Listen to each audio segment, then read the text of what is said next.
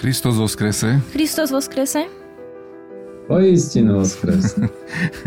Takže srdečne vítam eh, a pozdravujem našich eh, sledovateľov a divákov pri 22. podcaste s názvom Život v našej cerkvi. Eh, mám tu čest a milú príležitosť privítať dnes v našom rozhovore našich hostí a je, sú nimi teda otec e, Matúš a Matúška Anastasia Vavrovi. E, poviem zo pár základných takých úvodných informácií o nich. Takže e, otec Matúš Matfej je správcom pravoslavnej cirkevnej obce v meste Hodonin na Morave. Budeme veľmi radi, ak sa dozvieme viac o tejto farnosti a o tomto meste.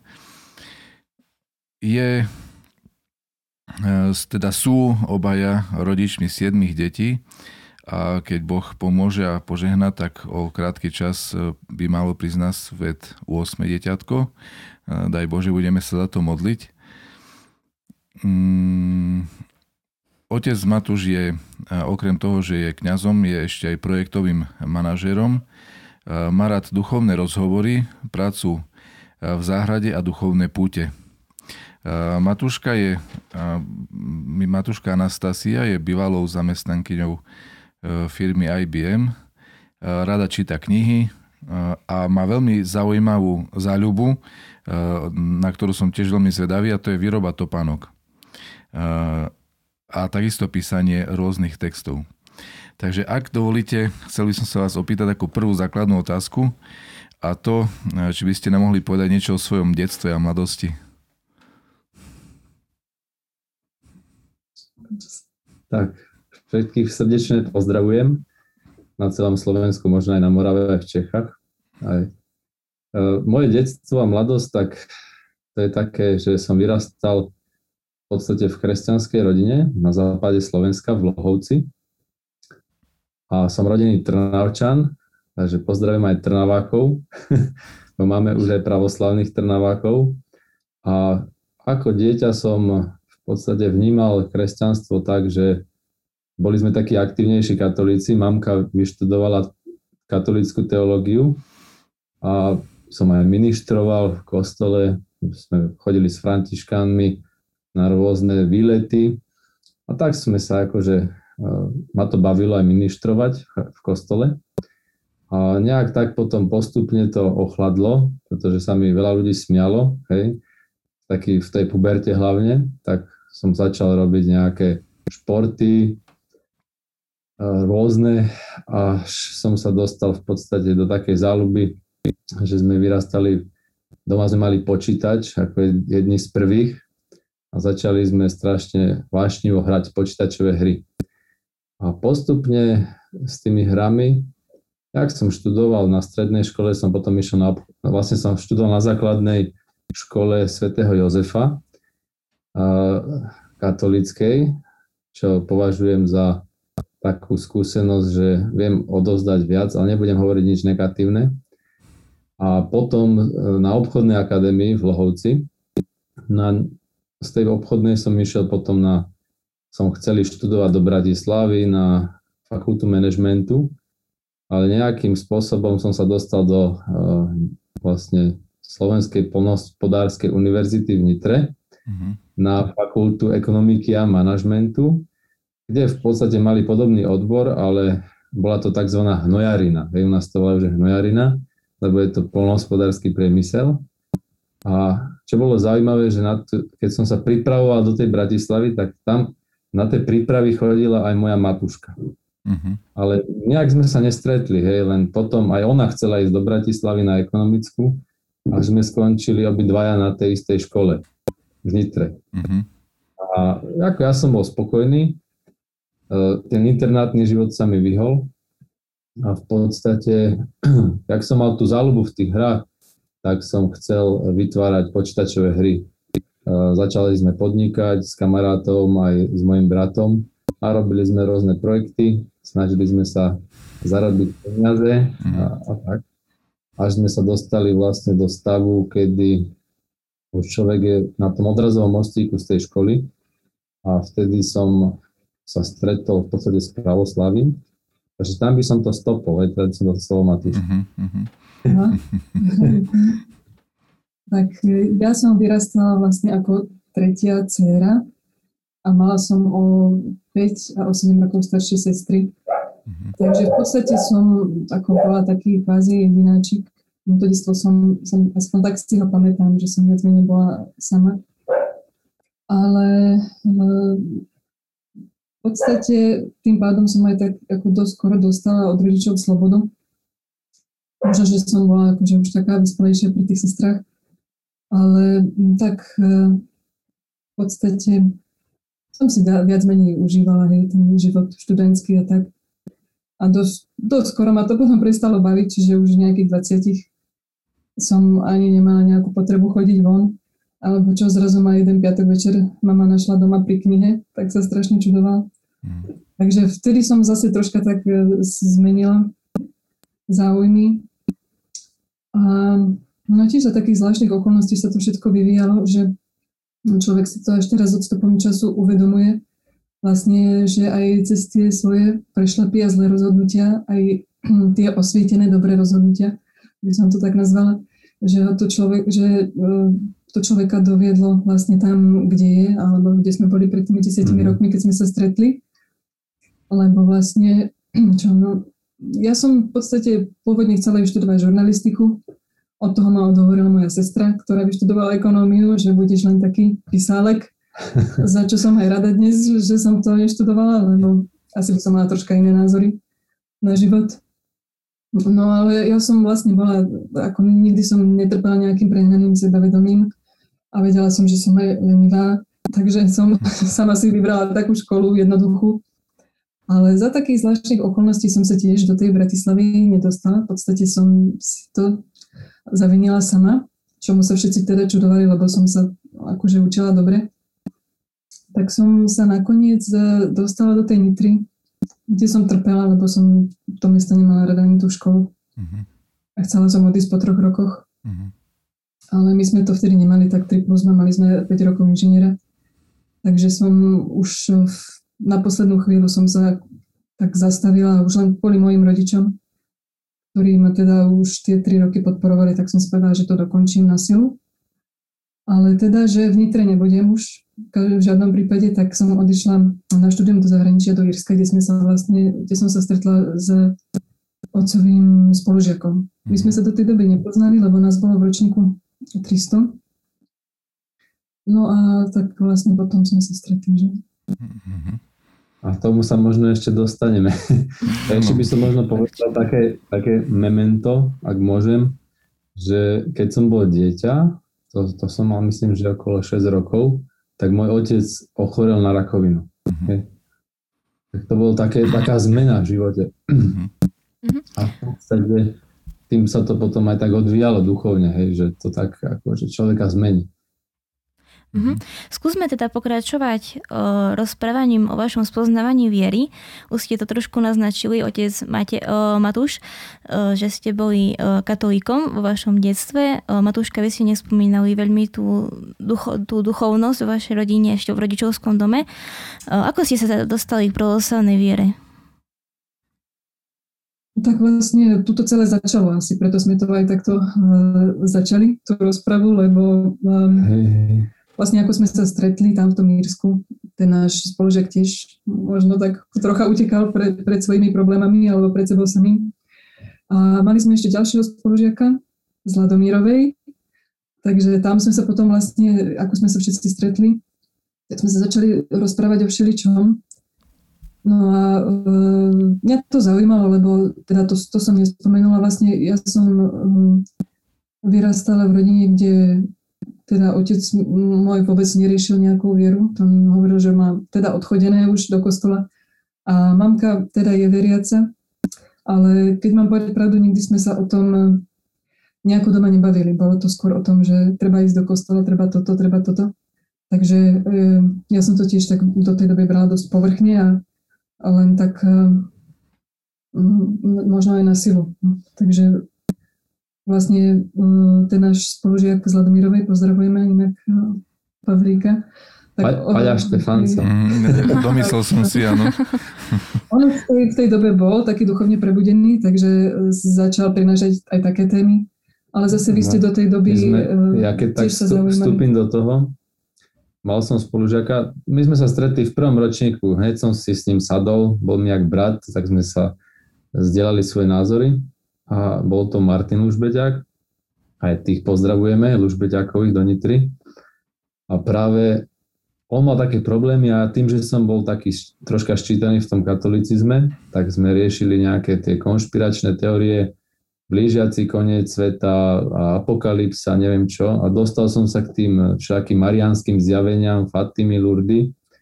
Až som priniesol mu kopec kníh, to bolo možno tak veľa kníh, že nech si prečíta, hej, že tam boli také pozbudivé veci. A to bolo pred, po, podotýkam, 11 rokov späť. A ono to je všetko možno aktuálne aj dnes, ale v tom prišiel ten spolužiak Pavlík, Paľo Štefánca, a on, ak videl, že čo číta, čo tam riešime, tak on mu dal jednu takú velice tenkú knižku, maličku, a to bolo, myslím, sa to volalo uh, o Svetí otcovia o láske v pravde. To bolo vlastne taký výcud z Filokalie, dobrotoľubia. A ten Martin, on to čítal sám. On mi o tom nepovedal. Hej. Jeho to tak dostalo, že začal spoznávať pravoslavie a začal mi zdieľať tie, akoby, tie články, rôzne témy, životy svetých, rôzne herezy, ktoré boli v katolicizme, akoby pre mňa mm, som o tom nevedel. A tým, že som bol katolík, tak som sa pýtal mojej mamy, že ako katolíčky, že má teológiu, tak nech mi to vysvetli, hej. Mm-hmm. A dostal som sa do takého silného kontrastu, že vlastne čo, čo to riešim, čo sa rúham, to nemám riešiť, však si kresťan katolík, hej. A tam boli dosť také ťažké témy a tým, že ona bola reformátorka pre terciárov a františkánov, tak sa aj to dosť dotklo, pretože tam je to heretické učenie dosť také rozvinuté. A potom to začalo. Ja som už nič nehovoril a začal som, o to viac ma to akoby uh, nutilo vzdelávať sa a ten Martin mi posielal viac a viac. Ale ja som tomu tak potom dával všetko tak akoby ľahkú váhu, že to je jedno, to je len politika, však Boh je len jeden a to je jedno, či máš pápeža alebo patriarchu. Až nakoniec v podstate som sa dostal do takého stavu duchovného, že som mu zavolal, to bolo asi po roku, že nech mi pošle, ak sa pravoslavní modlia, pretože on mi stále hovoril, že vieš, tak mi je ťažko, neviem, nič som sa neučil, ale iba som sa modlil, pred ikonami a vyťahol som si presne tú otázku, čo som sa naučil na skúške, alebo na štatnici, hej. A ja som proste nechápal, jak to robí, hej, proste fakt on nestíhal sa učiť, alebo ja som mu pomohol, že ja som mal horšiu známku, než on mal, hej. Ale proste on mal fakt také šťastie a on sa iba modlil. A potom som si spomenul na neho, keď už sme boli po škole preč, že počuj, daj mi nejaké tie molitvy, tie pravoslavné, že ak sa teda moliť, aby mi Boh pomohol, hej. No, a tam mi vlastne dal úplne jednoduché molitvy, ako je Otče náš, Bohorodice, Virujú, 50. žalm, pomiluj mňa Bože, ale dal mi to v cirkevnoslovančine aj v slovenčine. A že jak sa máš modliť? No tak mi povedal, že no vieš čo, postav sa pred ikonu a zapal sviečku. A ja, že čo, je to ikona, hej, proste, mm. jak to vyzerá. No, poslal mi obrázok a to bola ikona Svetej Trojce. Mm. ja sa si vždycky smiem, pretože ona vysela hneď vedľa mňa na stene uh-huh. a moja mama ju dostala na 50 ako dar od, uh, od takých známych zo Svetej Zeme. Uh-huh. Tak ako to bol taký prvý ako šok pre mňa, duchovný. A keď som sa modlil, tak tam to všetko začalo. Poznali ste sa už s Matúškou vtedy, keď ste spoznávali pravoslavie, alebo iba sám? Hej, poznali. Poznali ste sa, takže spolu. Spolužiaci od vlastne 4. ročníka sme sa poznali a začali sme potom, jak Martin to zdieľal so mnou, ja som to posielal aj Anastázii a tak ona to študovala po svojom, ja po mojom a keď už som mal veľa otázok, tak práve Pavlík už mi nevládal odpovedať a ma poslal za kňazom, hej, že toto už musíš s kňazom riešiť. A že kde je kňaz na západnom Slovensku, hej, že, no vieš, kde bývaš? No v Lohovci, no tak Mm-hmm. Tak asi v Bratislave máš najbližšie alebo v Holíči. Ja som fakt ako vtedy pochopil, že to nie je len tak, že čo ste sa zbláznili, však tu nemáte kňazov, hej, že ak my máme v katolíci v každej dedine a oni nemali tam nikde. Hej, tak to nebolo také jednoduché, ale som si naplánoval cestu do, do Holiča, respektíve som tam najprv telefonoval a tak, pozdravujeme do Holiča, Jacečkových rodinu. I najprv mi to zdvihla Matuška, potom som sa spojil s otcom Jakubom a už sme sa potom akoby stretli a už sme sa dohadovali. A ja som potom Anastázii volal, že, že počuj, že kde ty bývaš? Takisto som sa, ona, že tu na Zahorí v Petrovej vsi a to je od Holiča 9 kilometrov. Mm-hmm. Takže ona tam potom začala chodiť a otec Jakub sa jej ujal a začal sa jej venovať a už v podstate ona prijala pravoslavie skôr než ja. Mm-hmm. A keď môžem povedať, tak uh, krstila sa v obci Smolník uh-huh. a krstil otec uh, už upokojený, otec Vasil Bobak. Uh-huh. a krstní sa aj stali vlastne dvojičky Štefancovi. Uh-huh. Spomínal si takú uh, vetu, že uh, všetko to začalo pri tej modlitbe, keď si sa začal modliť. No a preto by som sa chcel opýtať v podstate oboch, čo bolo to, čo vás ako prvé začalo privádzať k pravoslaviu, okrem tých e, ľudí možno, ktorí vám v tom pomohli a tak, čo bolo prvé také, čo vás zaujalo, alebo čo bolo také najzacnejšie, najzajímavejšie? Bola to modlitba, alebo boli to nejaké témy, alebo, nejak, alebo čo to vlastne bolo? Tak my sme strašne veľa čítali na začiatku, všetko úplne sme hltali. Uh-huh. V podstate keď takí sme boli strašne um, lační po niečom duchovnom a mhm. práve no, v tom pravoslaví sme jednoducho načerpali hej, tú živú vodu. A ja si, čo tak si pamätám, tak ono tak postupne každý, každý nejaký, či to bolo žitie nejakého sviatého, či Marie Egyptskej, alebo no, asi všetko sme prečítali. Ale ešte chvála Bohu, lebo teraz už nemáme čas. Tak um, pre mňa jednoducho bolo pár zlomových takých momentov, ale ja som pri tom čítaní, napríklad e, keď som čítala Pajsia Sviatohorca a ten jeho úsek o myšlienkach, hej, mm-hmm. asi uh, vedia tí, čo čítali, tak uh, vtedy napríklad sa mi strašne uľavilo, lebo už, tak dá sa povedať, že dlhé roky už som bola taká dosť, uh, nechcem to povedať, že, že zdeprimovaná, ale nebola som zrovna nejako šťastná. Veľa vecí ma trápilo. Mm-hmm. Samozrejme, a nevedela som akože v podstate z toho nejako už svetsky výjsť. Mm-hmm. A práve pri tom čítaní alebo rozhovor uh, svätého Serafima Sárovského s, myslím, s tým novinárom Motolovom, alebo tak nejako. Mm-hmm. To boli také veci, ktoré, ke, keď som si čítala, tak jednoducho som, mala som pocit, že v tej chvíli zrazu mám úplne jasno. Mm-hmm. A, zatiaľ, a to som mala už strašne veľa prečítaného aj, aj, aj z duchovných všelijakých uh, blbostí, čo som počítala predtým, ale všetko to bolo len také, ako keď si čítate knihu nejakého filozofa, hej. Mm-hmm. Nadchnite sa po myšlienku, krásne, ale nejako vám to nepomôže. Mm-hmm. Proste na chvíľku to vyprchá, ale toto bolo niečo iné. Mm-hmm. To no. Takže, Čiže by sa dalo povedať, že, že tie, pra, tie texty o pravoslavnej duchovnosti E, ti dali odpoveď na otázky, ktoré, na ktoré si si nevedela odpovedať a pomohli ti vyriešiť problémy v živote. Áno, mm-hmm. áno, som proste vedela, ako to je. Mm-hmm. A to, čo ja som to mal trošku inak. ja som to mal tak, že jak som sa modlil pri tej ikone, tak som cítil ten pokoj a asi som pocítil, ja si myslím, že som pocítil tú, jak sa hovorí, že ten, to stretnutie s Bohom, Mm-hmm. Pretože to je také dosť dôležité, viete, keď, jak hovorí Matuška, že to, toho motovila alebo uh, pocitila ten pokoj. Ja som tiež cítil pokoj pri tom čítaní, hlavne toho dobrotolubia, ale keď som sa molil, tak som ho cítil ešte viac. A zaujímavé bolo, že otec Jakub mi hovoril, sa blížil veľký post, trebalo by popostiť, ale že jak, hej, tak mi povedal ako, že bez mesa, bez mlieka, bez vajec, žiadna zabava vonku, hej. No tak som začal.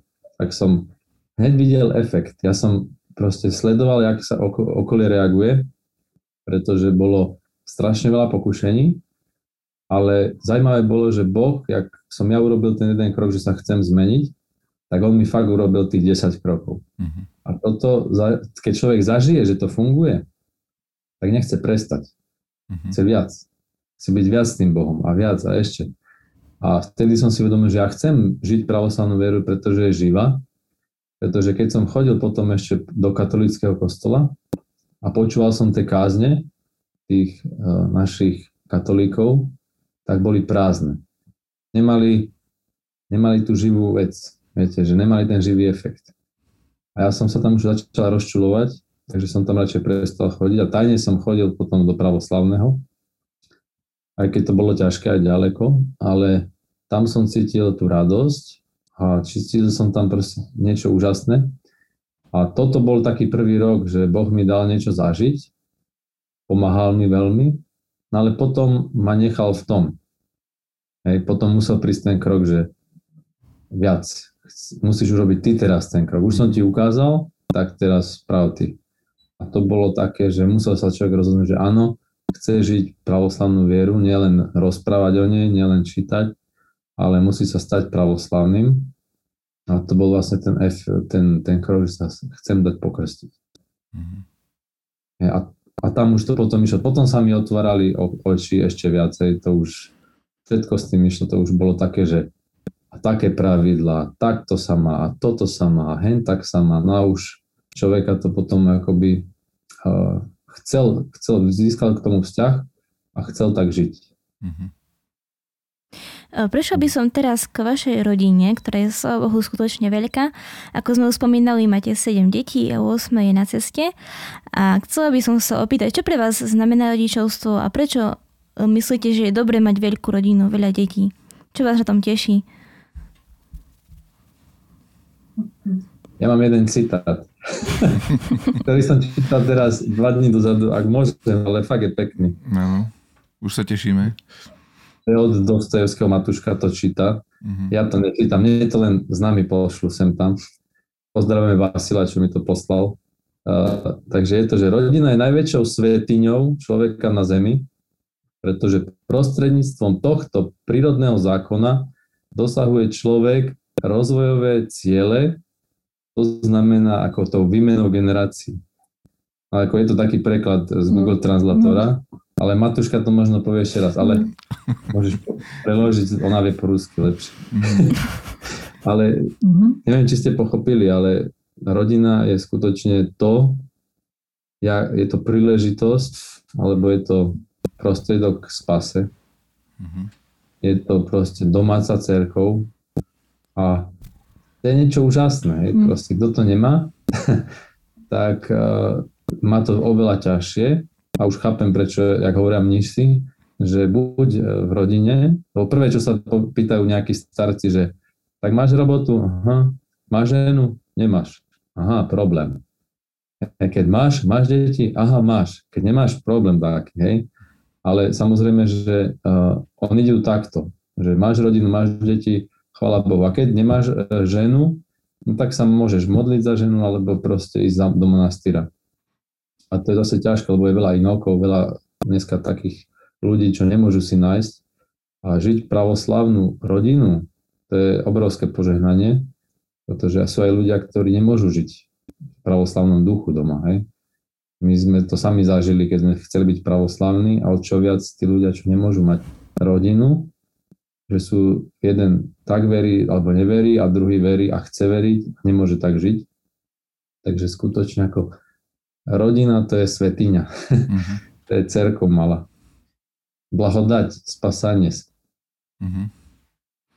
Matúška, uh-huh. Matúška, niečo dodáte? No, ja len teraz, teraz som si spomínala na to, ako sme kedysi sa pri jednom rozhovore vyjadrili. Ešte sme mali asi jedno dieťa alebo dve, že by sme chceli štyri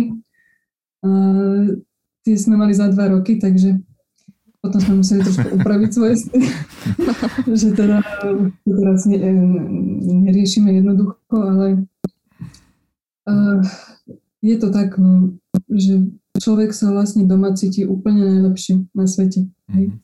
Ja sa tak uvedomujem, že aj keď veľa ľudí ma lutuje, lebo je, je, to, je to naozaj náročné niekedy s s tými deťmi, hlavne s tými maličkými.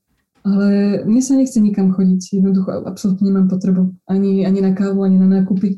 Proste to mi je super a keď sa tak nad tým zamýšľam, prečo, tak je to práve takéto jedinomyslie, čo máme doma, hej.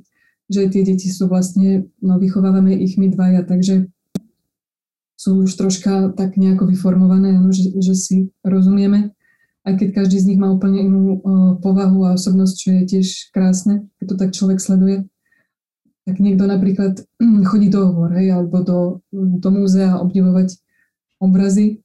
Ja sa tak kochám doma napríklad, lebo každý z nich je stvorenie Božie a sú ešte v, tej, v tých svojich rokoch sú v podstate dokonalí. Hej.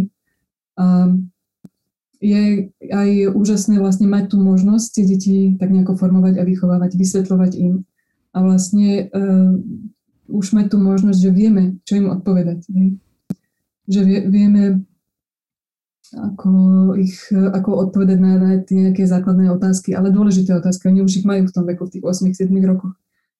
A častokrát vlastne mm, im vysvetľovať, prečo napríklad, hej, prečo teraz e, sa cíti takto a takto, či je to nejaký hnev alebo sklamenie. Takže sme radi, že, že ich môžeme viesť vlastne v pravoslaví, v pravoslaví a, a vo viere a viesť, viesť ich k Bohu. To je veľká radosť. Uh-huh. A čo vám pomáha, keď ste na pokraji síl? No, tak už. Božičku, Bože, pomož mi. To hovorí jeden náš kamarát, to je taká jeho molitva. Už jedine fakt, no tá molitva, fakt, to už sú také výkriky duchovné z posledných síl, lebo ako my takto, ja viem, že vyzeráme byť úplne spokojní, vysmiatí, ale e, nieraz píšem ocovi SMS-ky z kuchyne do pracovne, že už nemôžem a tak ďalej, lebo fakt, ja som tu v tam áno, teraz máme babku na tým, že to je úplná paráda, že ma tu má na chvíľočku to vystriedať, ale v podstate aj teraz, e, keď sme chceli nachystať nejaké fotky alebo čo, tak e, my napríklad vôbec nemáme čas, neviem, či si to vedia ľudia predstaviť, ale ja nemám vôbec čas no? na, na nič. Každú jednu minútu v živote máme e, zamestnanú, ale sláva Bohu sú to veci, ktoré, ktoré nás bavia. No. Samozrejme, výchova detí je, je krásna, je to, je to všelijaké, zaujímavé, takže nemôžem sa stiažovať, len niekedy už e, je to strašný nápor na nervy a na, na fyzické síly. Uh, áno, ja som rozprával raz jednou matuškou, ktorá má podobný počet detí ako vy. A prišla, prišla nejaká reč na kávu. A ona vtedy povedala, že ona pije kávu iba v 9. mesiaci vždycky. Ako, ok, okrem tej modlitby ešte aj s tým si trošku pomohla. Chcel by som sa opýtať, o čom ste robili diplomovky? Tak. Matúš, ty si asi aj bohosloveckú fakultu absolvoval, predpokladám. Hey, hey. Tak ak môžem, tak ja som robil teda dve. Áno. Bohužiaľ, alebo bohu dík. Jedna bola akože automatizácia účtovného, účtovania zásob v tých logistických centrách. Bolo mm. zaujímavé, ale som zistil, že účtovníctvo asi ma ne, nebude baviť. Mm-hmm. Som bol taký tvorivejší človek. No a druhá diplomovka, tá bola vlastne zaujímavá téma. E, sme to tak vybrali, že spolu po dohode s viacerými, že e, perspektíva, pardon, súčasný stav a perspektíva, perspektíva pravoslavia na západnom Slovensku. Uh-huh.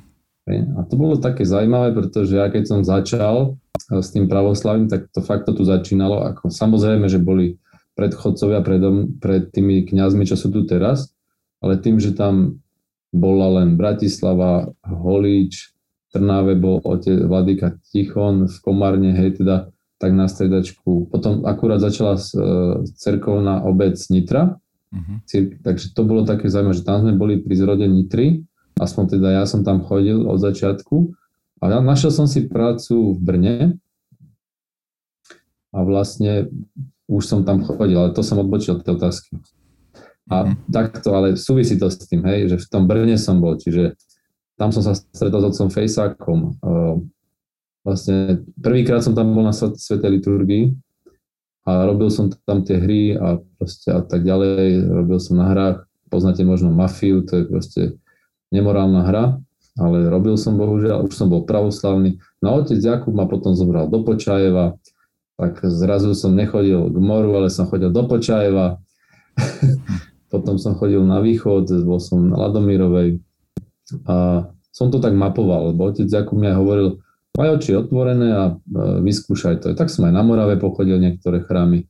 No a v podstate tá téma bola o tom, že skutočne tu perspektíva je na tom západnom Slovensku obrovská a myslím si, že tu netreba prepásť tú príležitosť, ktorá tu je, pretože Boh dáva nejaký čas a nejaké zdroje a v tom manažmente to funguje tak, že vy máte tri, ako tri hranice a jednu si musíte vybrať, ktorá bude tá hlavná. To je taký trojuholník. A keď my ako kňazi alebo celkovo církev pravoslavná má viesť človeka k Bohu a k spase, tak musí proste všetko centralizovať na to. A peniaze a čas a limity už sa k tomu prispôsobia. Lebo častokrát ja počúvam, že máme len taký čas a len toľko peňazí. A chýba nám kňazov a treba nám to. To je všetko jasné, ale tu je o tom, že čo chce človek. A práve keby sme takto išli na to, tak by sa dalo vybudovať práve pre tých ľudí. A toto je tá perspektíva, ktorá tu je, ale to treba začať od základov. Proste my sme na to, jak sa hovorí, mali šafári, ale čo som zmapoval, som zmapoval a už na tom sa dá, akože niečo sa dá možno z toho použiť, ale uh-huh. taká vízia tam je. Dobre, čiže za, záver je, by som povedal, ak môžem, uh, slúžiť Bohu a spase ľudí, Všetko ostatné Boh pridá, na, čo je na to potrebné. Matúška, diplomovka o čom bola? Ja som robila, to bolo pre, práve v 2009 roku, sme to odovzdávali. A to bolo o prijatí eura v novoprijatých krajinách. V 2009, jak sme, čo my a ešte ja neviem, pár krajín tam bolo mm-hmm. na už, už si nepamätám. Mm-hmm. ako vtedy som ešte to nejako takým veciam sa vládala e, venovať, teraz už by som nenapísala ani čiarku o tom. Mm-hmm. To je jasné. Uh-huh. Matúška Anastázia, o vás viem, že ste e, zvažovali prežiť svoj život v monastieri. E, čo je za zmenou vášho rozhodnutia? A ako ste potom na to buduli ten zmysel pre rodinu a to chcenie mať deti a tak ďalej. To, to na otázky odpisoval otec, takže troška to berte s rezervou. On to mi to tak rád pripomína, však si chcela ísť do monastiera, ale podobne. Nie, tak ja som vtedy v tom období veľmi túžila ísť niekam na poslušanie, ako tak v podstate si to zažiť, ale mala som prácu, takže možno by som si vybavila nejaké mesačné voľno. A, tak a nad tým som uvažovala seriózne, samozrejme, to si človek musí vyskúšať. A to boli také úplne prirodzené myšlienky, že čo ďalej v živote. Mala som 26 rokov a nadchnutá proste pravoslavnou duchovnosťou. Ja si myslím, že to asi každý slobodný človek zvažuje. Ale v podstate som to mala vo mne to bolo vnútri úplne jasné. Ja som vždy, vždy chcela rodinu, vždy som tako túžila po deťoch. Pre mňa to bolo vlastne taký vrchol toho pozemského šťastia. No. Uh-huh. Preto som možno ani nikdy nešla tvrdo za nejakými svojimi snami, či už e, študijnými alebo pracovnými. Ja som tak nejak e, vnútri mala jasno, že to je úplne jedno, to je vedľajšia vec. Dôležité je nájsť si proste to toho človeka do života, tú svoju druhú polovičku a proste mať, mať rodinu. Hej. Takže až tak veľmi som nad tým neuvažovala, ale uh, zisťovala som, že či teda, či sa toho mám zdať, tej predstavy, alebo nie, to človek si to vždy musí tak nejako rozobrať. No ale dlho to netrvalo, lebo uh, otec Matúš neváhal dlho, že... My sme chodievali na tej púte do Počajva s otcom Jakubom a aj so známymi. A v podstate na tiež ako ten počaj bol taký, také memento, ktoré, keď sme tam boli prvýkrát, Matúška tam bola so mnou ešte ako za slobodná, tak sme, ja som tam mal taký pocit, že sa tam buduje ten veľký chrám, čo tam teraz stojí, ten sobor, že to je tam nejaká archa, pred koncom sveta sa to buduje proste, že teraz treba naskočiť tam a ísť. A som ten počaj, fakt ma to akože do, do, dojalo. A keď sme tam boli celý týždeň, tak som po liturgii sa ma tam otcom Jakubom sme išli posvetiť ikonu Počajovskej Božej Matery na prestol uh, Uspenského sobora. Ak sme ju tam niesli, tak nikto si nás nevšimol. Hej. Proste sme ju tam niesli, dvaja ľudia. O, a počas toho, jak ju tam posvedcovali, tak uh, sa ma tam jeden jeromonách po liturgii začal vypitovať. Ja som ho nič nerozumel, proste po ukrajinsky a ja, že hej, že som novokreščený a tak ďalej a tak. A on sa ma vypytoval, odkiaľ som a tak. Tak niečo som sa dohovoril. A potom, keď otec Jakub sa vrátil, tak on mu niečo šu, šuškal, akože čo, čo. A on mi potom hovorí, že hm, zaujímavé. A potom mi to povedal, že vlastne mu povedal, aby som išiel študovať bohosloveckú fakultu že za pastýra, hej, akože za pastýra by som išiel. No a on bol akurát po pričasti, po liturgii, tak otec Jakub to bral, že to je taký blahodatný e, monach a skutočne ja som sa potom s ním vždy stretol, to je taký velice blahý človek, on je monach, Kensorin, no a tak sme si vytvorili potom vzťah s ním, ale jak sme nesli tú ikonu späť, tak už sme ju tam niesli asi hodinu pomaly, lebo všetci sa zastavovali a chceli ju poboskať. Takže to bol taký zaujímavý zážitok. No a to bolo také memento, že, že chcem tú bohosloveckú fakultu, ale samozrejme, že som chcel možno aj žiť rodinný život, tak som sa uvažoval, že musím mať nevestu nejakú, áno. A vtedy všetci ľudia mi hovorili, že nelúbi sa ti Násťa a má tu už taká nevesta, to tak čo váhaš, čo čakáš? a veľa ľudí mi tak dohováralo a ja som to nejak pinkával preč, hej. A potom ma napadlo, že budem, pôjdem niekde, budem Jeromonach, hej, tak som si hovoril v duchu, že budem Jeromonach. Zase som išiel do Počeva, zase také veľké ideály, sa mi páčili tie Jeromonasi. A potom zase mi hovorili, hej, že a Anastázia, dokonca moja mama, hej, mi hovorila, že Anastázia sa ti nepáči, hej, tak to už také, ako keď vám mama hovorí, tak to už je dosť veľké znamenie. A Zajímavé bolo, že aj Anastázii hovorili v chráme ľudia, veriaci, a ten Matfej, jak, jak sa na teba díva, to, to neváha, hej. A to bolo také zaujímavé. Mm. A nakoniec potom otec Jakub vedel, že Anastázia má také namierenie, že chcela ísť do, na poslúšanie, do, do Počajeva. Už to možno aj vybavovala, že dá vypoveď a tak. Ale v tomto prišlo, že proste som nad tým uvažoval a bol som na Ladomírovej puti, aj ona tam bola. A tam som sa za to modlil. Hej. A po tej Ladomirovej puti som sa tak rozhodol a viem, že ešte Anastázia išla do Počajeva raz vtedy.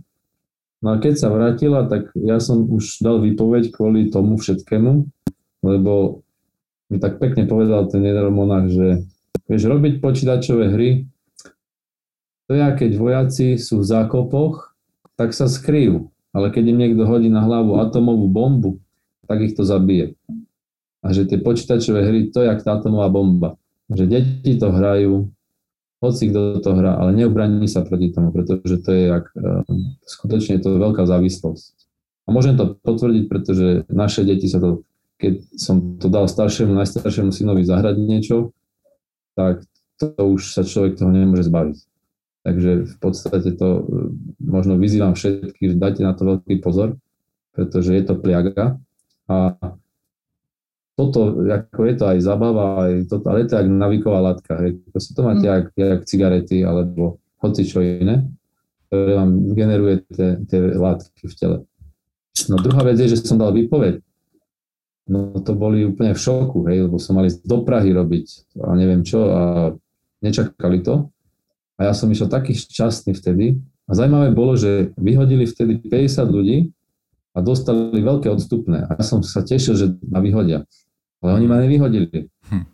Vtedy mi hovorí duchovný môj, vieš, Boh chce, aby si ty urobil ten rozhodnutie. Uh-huh. Ja som to musel spraviť, aj keď kariéra bola predo mnou vysnívaná, aj proste som sa na to tešil. Celý život možno od tej mladosti. Tak som dal výpoveď a išiel som vlastne, našiel som si robotu behom mesiaca v Bratislave a už som vedel, že prvý deň, čo som tam nastúpil do práce, tak som Anastáziu pozval na večeru a som mu požiadal o ruku, ale my sme spolu nechodili, boli sme len dobrí kamarádi z tej školy, ak sme sa o tých duchovných témach bavili a sme si rozumeli a ona bola v šoku teda, hej, že som mu požiadal o ruku, pretože som jej zmenil plán.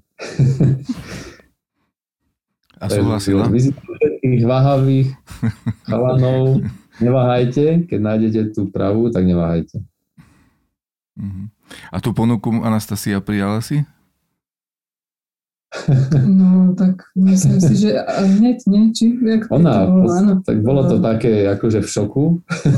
Tak ono to bolo Ale... tak, že my sme sa vlastne poznali už koľko, 4-5 rokov predtým, mm. hej. Mm. A aj keď sme ešte netušili o pravoslavi, a ja si myslím, že medzi nami tie sympatie boli vždy. Mm. Len uh, sláva Bohu, boli také okolnosti, že sme ich nemohli navzájom prejaviť.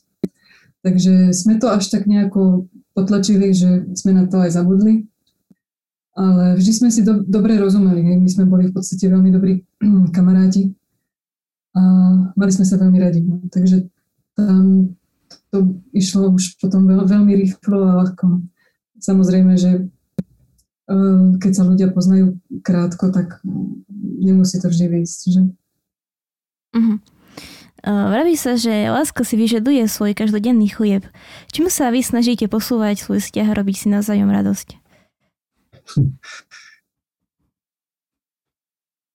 tak v podstate to je tá podpora a snažiť boj so sebou, nevyčítať manželke nič, pretože e, ten rohatý nespí. Snaží sa na, každé, na každej možnej situácii vytočiť z toho človeka, aby bol negatívny voči rodine, čiže musí to byť taký duchovný boj.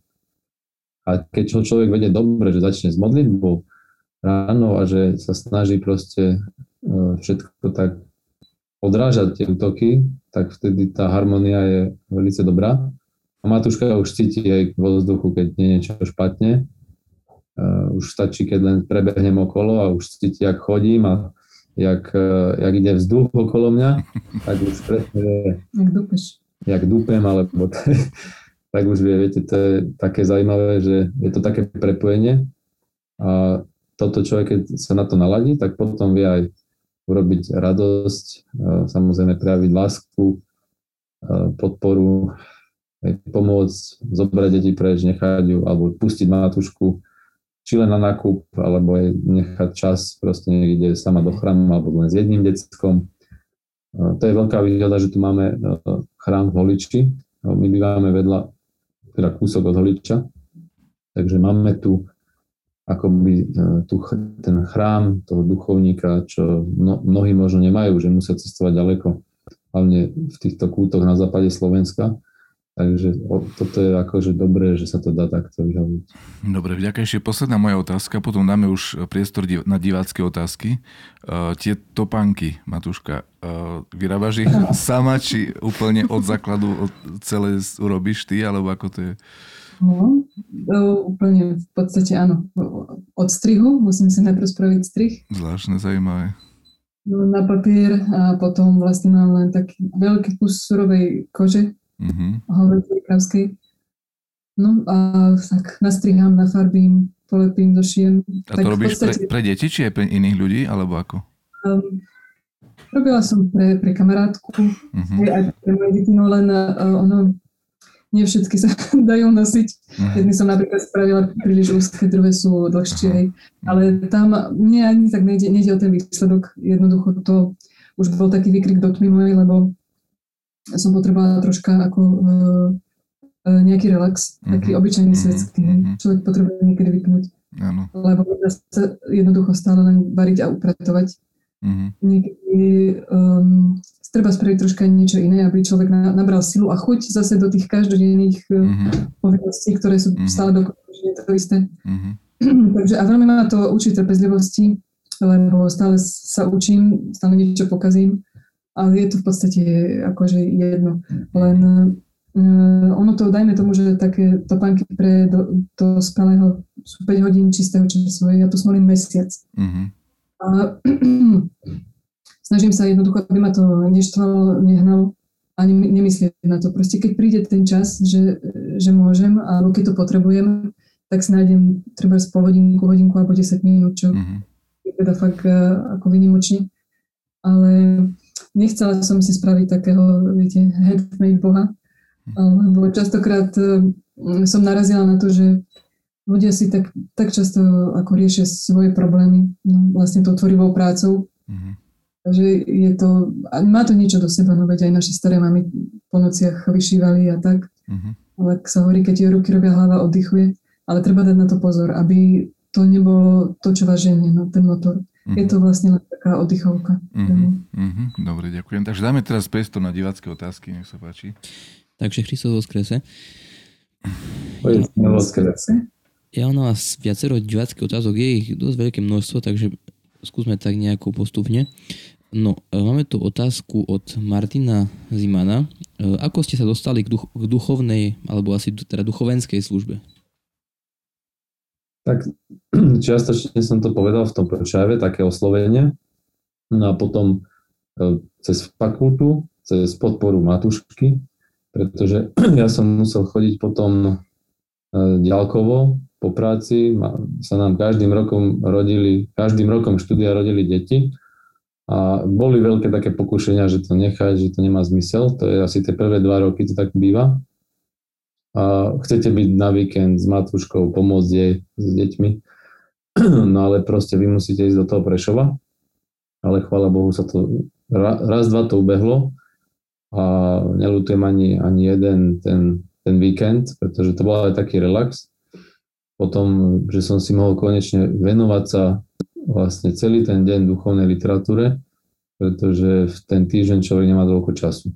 Ale dostal som sa vlastne potom, otec Jakub Jacečko z Holiča ma viedol ako taký garant, bol to taká, taký človek, čo ma všetko učil a bez, bez neho by som to asi tiež nedal, pretože tá externá Externé štúdium vyžaduje mať fakt duchovníka, čo sa venuje. Takže to je veľká žertva pre toho duchovníka, ale to je aj ten, ako by som povedal, ten duchovný údel, že to musí, musí hľadať po tých svojich, koho vychovať ďalej. Hej? A pretože ja častokrát ako duchovník vnímam, že kto príde po nás, kde sú, hej? Vždycky hovorím, treba nám kňazov, lebo proste bez nich to bude ťažko. Čiže ten kňaz sa akoby potom už bojí, že aby to, čo robí, aby išlo ďalej. Uh-huh. Takže... Dobre, ďakujem pekne. No, máme tu taký pozdrav od Veroniky Rúsny Melicharekovej. Pozdravujeme otca Matfeja s Matuškou. Matuške držíme palce, nech jej Matka Božia pomáha pri pôrode. Všetko dobré celej rodinke, praje spolužiak z PBF Peter s manželkou Christus vo skrese. Pamätáme si. Ďakujeme Peter, pozdravujeme rodinku. Ďakujeme ešte raz. E, no, e, potom tu máme e, ďalšiu otázku od Euky Kišikovej zo Spiske Novej Vsi. Christos vo skrese, povedzte nám prosím vás, ako sa dá zvládnuť úloha otca duchovného a matúšky pri takom veľkom počte detí? Hm. No tak s pomocou Božou samozrejme, inak, inak to nejde. Niekedy sú, cítime samozrejme také veľké vyskúšania dosť často v podstate, ale človek si už tak na to zvykne a, a už vie, ako to tak nejako spracovať. A my vlastne, um, už jak otec spomínal, že 5 rokov vlastne sme nemali skoro víkendy, hej, soboty, vždy bol preč, tak uh, vždy nám tak bol ten čas spoločný napríklad uh, v sobotu, hej, keďže on pracuje každý deň do, až do 6. do 7. do večera, Takže pre nás je ten čas úplne najzácnejší a zrazu človek ho musí deliť ešte medzi kopec ďalších ľudí, hej. Aj keď e, tie fyzické návštevy nie vždy sú možné, ale tých telefonátov je proste každý deň strašne veľa. Takže človek si na to musí zvyknúť jednoducho to, to neriešiť a vždy si tak nejako povedať, že je to jednoducho obeta. Hej, teraz e, ja to nebudem riešiť, nerušulím sa, že že no, mi proste nemôže otec pomôcť a ono to vždy nejako dobre dopadne, hej. Že boh, boh nám proste pomôže aj, aj tak. Mm. A, ale treba si troška dávať pozor na to, že niektorí ľudia uh, možno ani tak sa nepotrebujú poradiť, poradiť jak, jak sa vykecať. že tak zase ne, ne, nemôžeme byť úplne hej, každému non-stop na drate, lebo by sme sa ani nevideli v podstate. Mhm.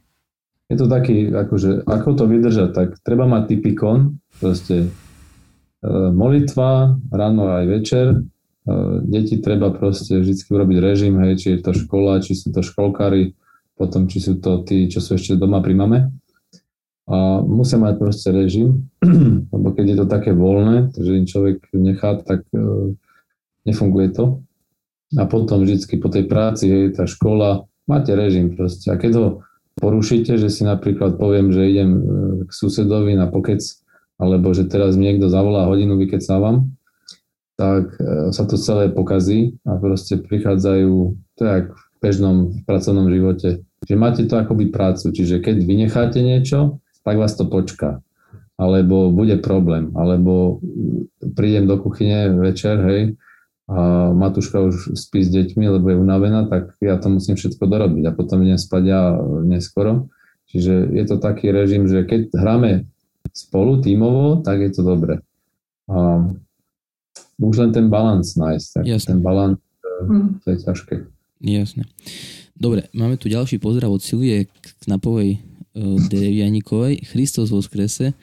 Naši drahí Vaurovci, Boh vás oboch spojil aj preto, aby ste nám ostatným mohli ukázať príkladný pravoslavný rodinný život, plný lásky, obetavosti, viery, služby ľuďom i Bohu. Veľmi vás máme radi a vyprosujeme vám i celej vašej rodinke veľa Božej blahodáte. Asi hospodi. No. Pozdravujeme Knapovi. Dobre. E, potom tu máme rôzne takéto pozdravy Eh, nech vás hospod Boh blahosloví od Slavky Jancurovej Michalíkovej, takisto tu máme od Marie Kandračovej eh, srdečný pozdrav pre celú rodinku. Eh, otec Marek Cicu z Ukrajiny pozdravuje takisto. No a ozval sa aj otec Lukáš Nováček z Nitry. Pozdravujeme aj my všetkých. No, takže toľko by bolo v podstate z týchto otázok. Myslím, že žiadne ďalšie už nemáme. Možno... Ja by som potom využil situáciu a ešte zostala z mojej strany jedna taká, myslím si, že vhodná otázka. Povedz nám niečo o svojej farnosti v Hodonine. Tak, je to farnosť, ktorú som prevzal v takom ťažkom stave. Možno mnohí vedia, že tá farnosť, tam bol otec, a respektíve zakladal ju človek, e, teda otec Nikolaj Rusič, na žiadosť, viem, že tam mal duchovné dieťa Serafima Tomečka, potom sa tam stal kňazom. E, bola to aj katedra biskupská e, vladiku Jachima. A jak boli potom tie nepokoje v cirkvi, tak vlastne tá farnosť ostala kvázi roztrusená, roz, rozprchnutá. A problém bol, že my sme síce žili tu v Holiči, najprv sme žili v Bratislave, potom v Holiči a potom sem tam sme chodili do Hodonina, čiže mali sme taký kontakt s tým Hodoninom párkrát za rok a vnímali sme ten Hodonin, že tam je.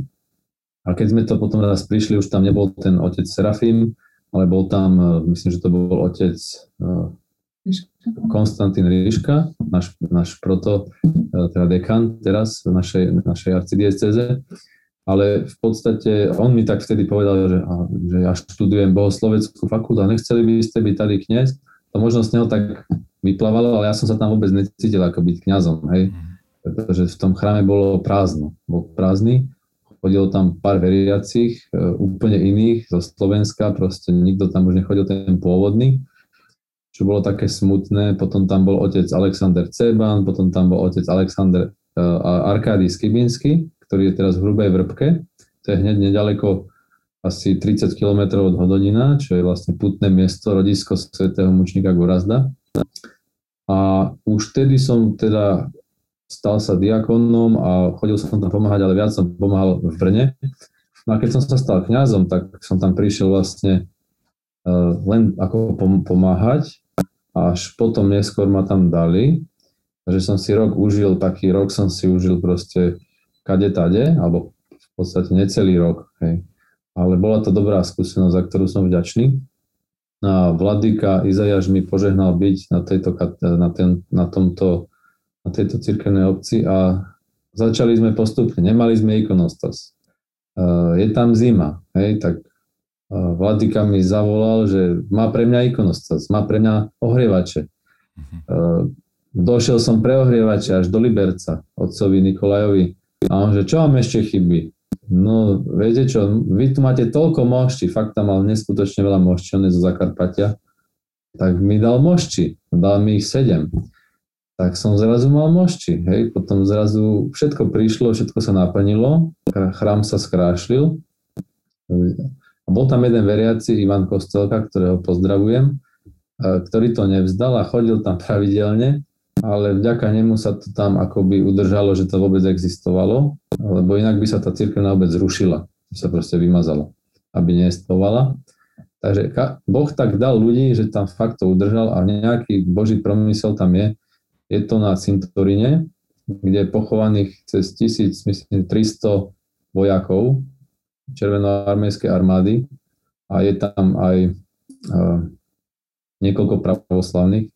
Takže to je taký jeden také memento, že to tam je. A veriaci potom mi prichádzali postupne. Jak som nastúpil prvý deň, tak som mal hneď pohreb. Hej. To mi povedal jeden otec, že to aj ja som tak nastúpil, hej, prvý deň pohreb. Hm. Tak prvý deň pohreb, respektíve, no, tak sme išli ďalej a potom prichádzali ľudia, um, keď nebolo komu prísť, tak som mal vždycky deti, čo bola veľká výhoda, že vždycky som si bral do zálohy deti a mohol som si oslúžiť liturgiu takú detskú, hej, bohužiaľ, lebo nie vždy v týždni alebo tak, ale keď Matúška mohla, tak išla, ale vždy niekto prišiel. No, takže postupne tých ľudí sa nazberalo, nejaké čísla už sú, hej, že napríklad už teraz na Paschu tam bolo 30 ľudí. A to je pekné, že Boh vždycky niekoho poslal. Vždycky poslal niekoho, že aby kantoroval alebo aby pomohol potom prišla rodina z Kiova, čo je 17 km od eh, Hodonina. A mali to ťažké dochádzať, lebo tiež mali malé deti. Pozrieme rodinu Kopřivových. Tak sme eh, oslovili len tak eh, vlastne našeho farára v Kijove a on hneď nám ponúkol kapličku svätého Jozefa, tak sme tam začali slúžiť raz za mesiac a začali sme aj takto pomáhať tým veriacim, aby mohli aspoň raz za mesiac byť s Bohom, keď sa to nedá inak, pretože s tými deťmi je to skutočne ťažké. Potom sme začali organizovať Mikulčice, tak ako bolo vždycky zvykom, sme v tom pokračovali. Máme tam pochovaného otca Sava Nerudu, ktorý urobil preklady um, do češtiny a napísal niekoľko kníh, Minei aj Evangelium, ktoré máme aj v Brne, ešte je originál. A takto, akože sme začali spoznávať to okolie, e, robili sme tam panichydu každý rok. Na čo by som ešte povedal? Je otec, toho otec Matúš, uh, prepáč, ale už sa nám míňa času maličky, zostávajú nám dve minútky. Oh, pardon. takže keď dovolíš jednu už len otázku úplne na záver, kratučku. Máte nejaký obľúbený výrok zo Svetého písma? Mm-hmm. To ste nás zaskočili teraz. Marfo, Marfo. Áno, to čo Peťo, sa omnozí, jedino za potreby. Dobre, ďakujem veľmi pekne. takže, takže je čas, je čas uh, začať, je čas skončiť. Ďakujem Bohu za dnešný rozhovor, za tieto pekné chvíle a myslím si, že aj poučné za vaše svedectvo o Bohu, o duchovnom živote, o pravoslavi za duchovné obohatenie a slova, ktoré verím, že ľuďom môžu pomôcť aj v bežnom živote, aj v rodinnom živote ako pozbudenie. Ďakujem vám za to veľmi pekne, aj vám, aj Bohu. Spasí vás hospody. Ďakujeme za čas, ktorý ste nám venovali. Pozdravujeme srdečne vaše detičky. Želáme vám veľa síl a Božieho blahoslovenia a radosti v živote. Ďakujem veľmi pekne aj divákom za pozdravy, za otázky, za pozornosť, za všetko. Ďakujeme našim technikom za dobrú prácu. No a ostáva mi už len poželať všetkým pekný Bohom blahoslovený požehnaný večer a ďalšie dni prežité s Bohom pre Božiu slavu a naše spasenie a užitok všetkých ľudí. Takže všetko dobré. S Bohom. S Bohom pekný večer. S Bohom. S Bohom. Hristos voskres. Voistinu voskres. Voistinu voskres.